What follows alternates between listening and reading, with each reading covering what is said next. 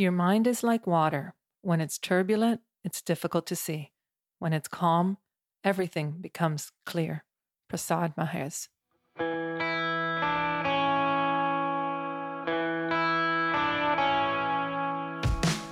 Hello. So, what are you thinking? You're listening to the Healthy Mind, Healthy Self show. I'm your host, Martha Alvarez, psychotherapist and life coach, and this is a place for you to explore your thoughts, emotions, and behaviors so that you can make more mindful choices, achieve those things that you so desire. So tune in and enjoy.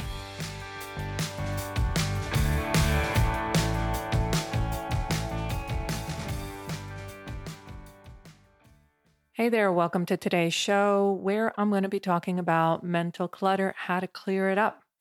I mean, every day, each of us has so much stuff going on our thoughts, our circumstances, ideas, plans, hardships, everything.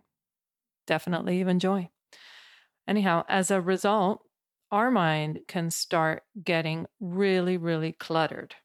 So, today I'm going to share with you how you can clear up some of that mental space and more specifically, the kind of mental space that isn't helping, the kind of uh, mental clutter that is actually not letting you be the best you that you can be.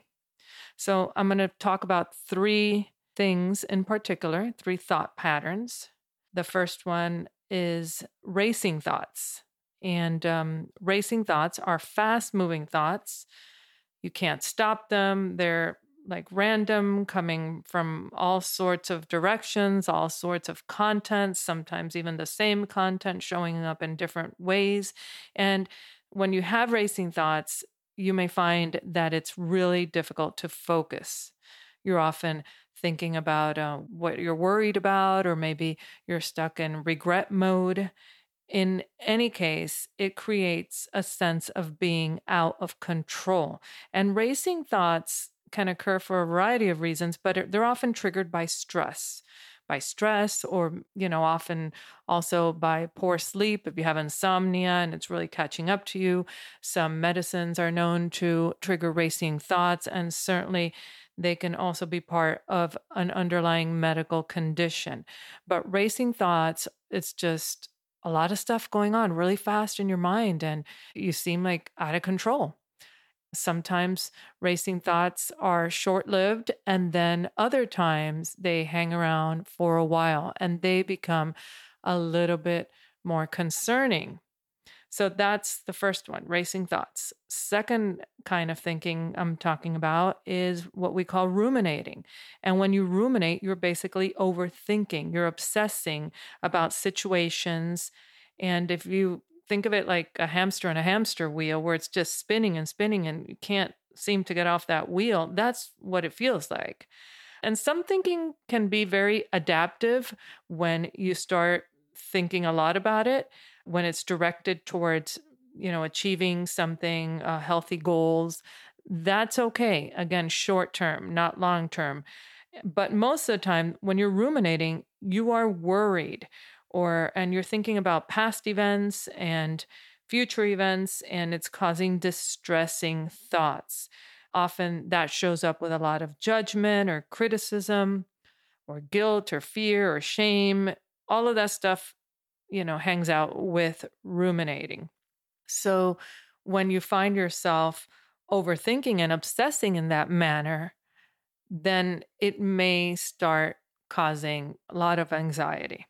The third one is negative thoughts. And these are thoughts about yourself or others or the world that have a um, bad or negative outcome. I mean, you may feel disappointment when you feel these thoughts, or you feel stuck or helpless or sad or anxious. So, negative thoughts are not resourceful, they're not uplifting, they kind of weigh you down. You're seeing the world from a view of nothing good is going to happen, or you're operating out of fear.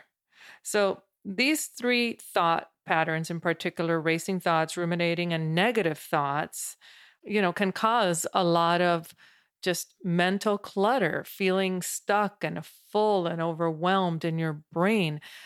Basically, the cause of these thoughts, I mean, there's a lot of causes that can be habits and you know circumstances and even mental health and medical conditions but underlying all of that is when we're talking about stress and when i use the word stress i'm basically talking about overwhelm so feeling overwhelmed where this is how it's showing up and you're feeling overwhelmed in a variety of situations and it could be overwhelmed with information. I mean, nowadays it's so easy to get overwhelmed with information as our emails get flooded, you know, our inbox gets flooded. We have a lot of information just coming out digitally, social media, from the news. We have information coming out from other people, other people's stuff, you know, people telling you all their stuff or even gossip. All of that is information. It creates an o- information overload, which can definitely cause stress and overwhelm. Another way that stress and overwhelm shows up is if you have a whole bunch of choices. I mean, you would think that increased choices would be a good thing, but not always. Because often it leaves you to feel like uncertain. I can't choose, or maybe you procrastinate. And so many decisions overload us. So, you know, how do you pare down that decision making? Do you really have to decide anything? And how do you set yourself up so that you don't have to be making so many choices where it takes you to a state of overwhelm? Another way that this stress can show up is by tending to all your thoughts. I mean, we have over 60,000 I don't know, somewhere between 50 and 70,000. I choose 60,000 thoughts a day. And you don't have to pay attention to all of them. I mean, thoughts just come into your mind and, you know, they can just ease their way out. You don't have to like stop them and think about them, tend to them, figure them out, figure out if they're real or not. Sometimes they just need to keep on going thoughts can just uh, pop in randomly. Okay. So if you are tending to all your thoughts and you're thinking about your thinking all day long, undoubtedly that's going to create overwhelm.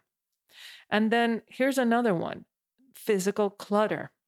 Physical clutter actually can cause mental clutter. And that's because there's no space, there's no white space, there's no breathing room, there's too much stimulation, and our senses are taking all that in. Thus, it's creating mental, emotional stress. And what I mean with physical clutter, I mean, is everything. I mean, all the papers that maybe are on your desk, or the books, or the clothes, or the gadgets, or the toys, or stuff in your garage, or whatever it is Physical clutter definitely influences how we think, how we feel. So, again, there's all these reasons as to why we can get overwhelmed and stressed with our thinking. And basically, you can do something about it. You can declutter your thinking, your mind. So, how are you going to do that? Well, all right, let's start with the questions you may want to ask yourself. First of all, ask yourself Do I need this thought? Is it serving me? I mean, is it helpful? Is it useful? Why am I thinking this? And then ask yourself Am I willing to let this thought go?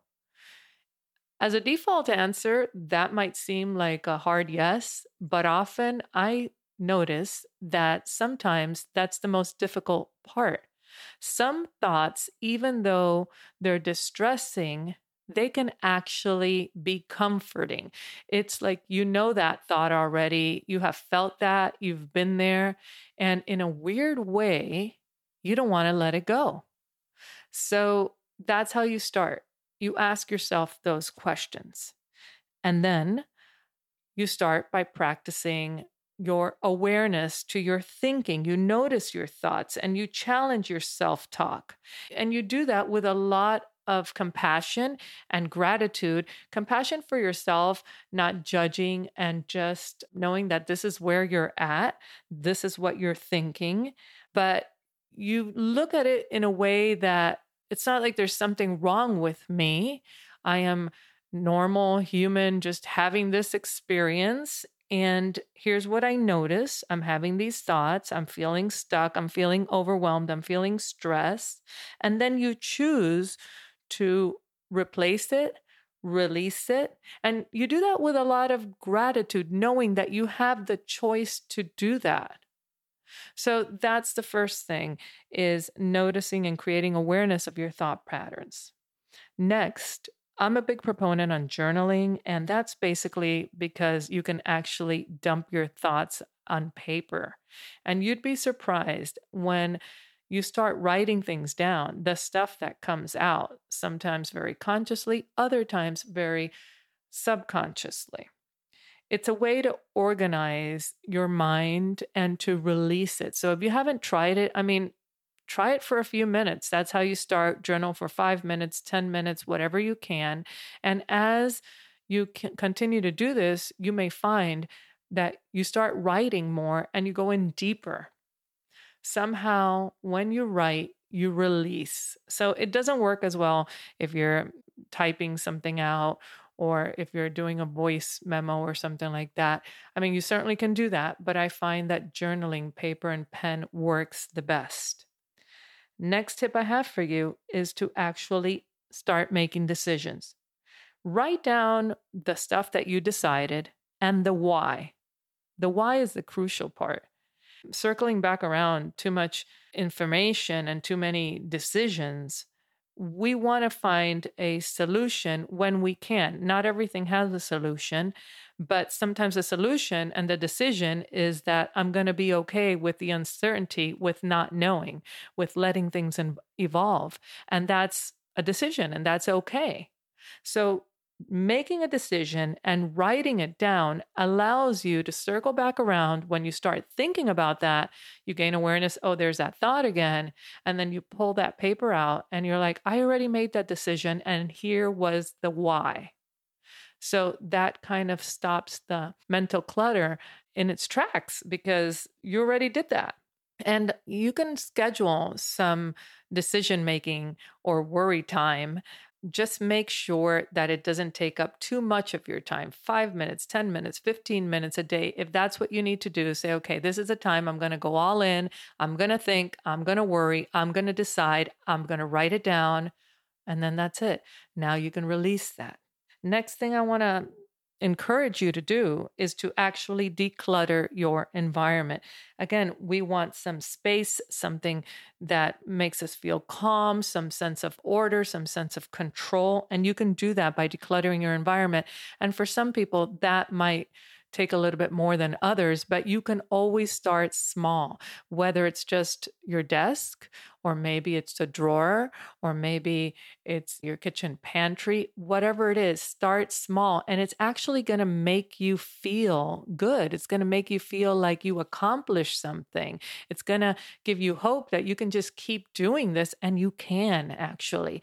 Where we get stuck is if we try to declutter the whole house, or sometimes if you want to just basically empty out your entire closet and it's going to be a full day's event, that might not work so well for some of you. For some people, they, you know, they take that on and they do it all at one time and it feels great and they're very productive. But for others, you got to chunk it down.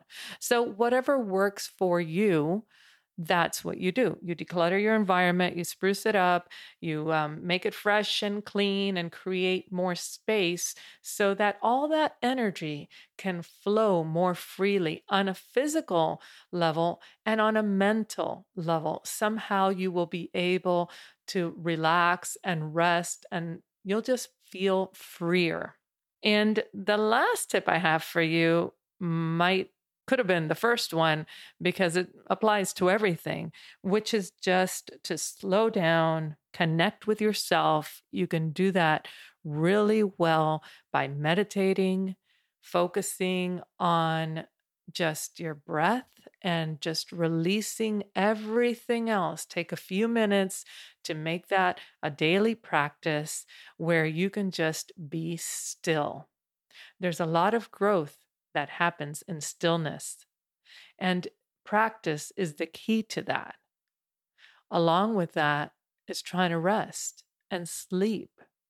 So, these are the tips that I have for you today on how you can start decluttering your mind so that you feel more vigor, you feel more relaxed, you feel clearer, and you just start radiating at another frequency. All right, my friends.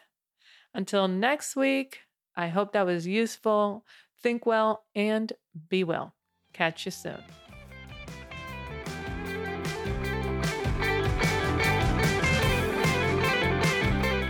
One more thing. Thanks for listening to my Perfectly Imperfect show.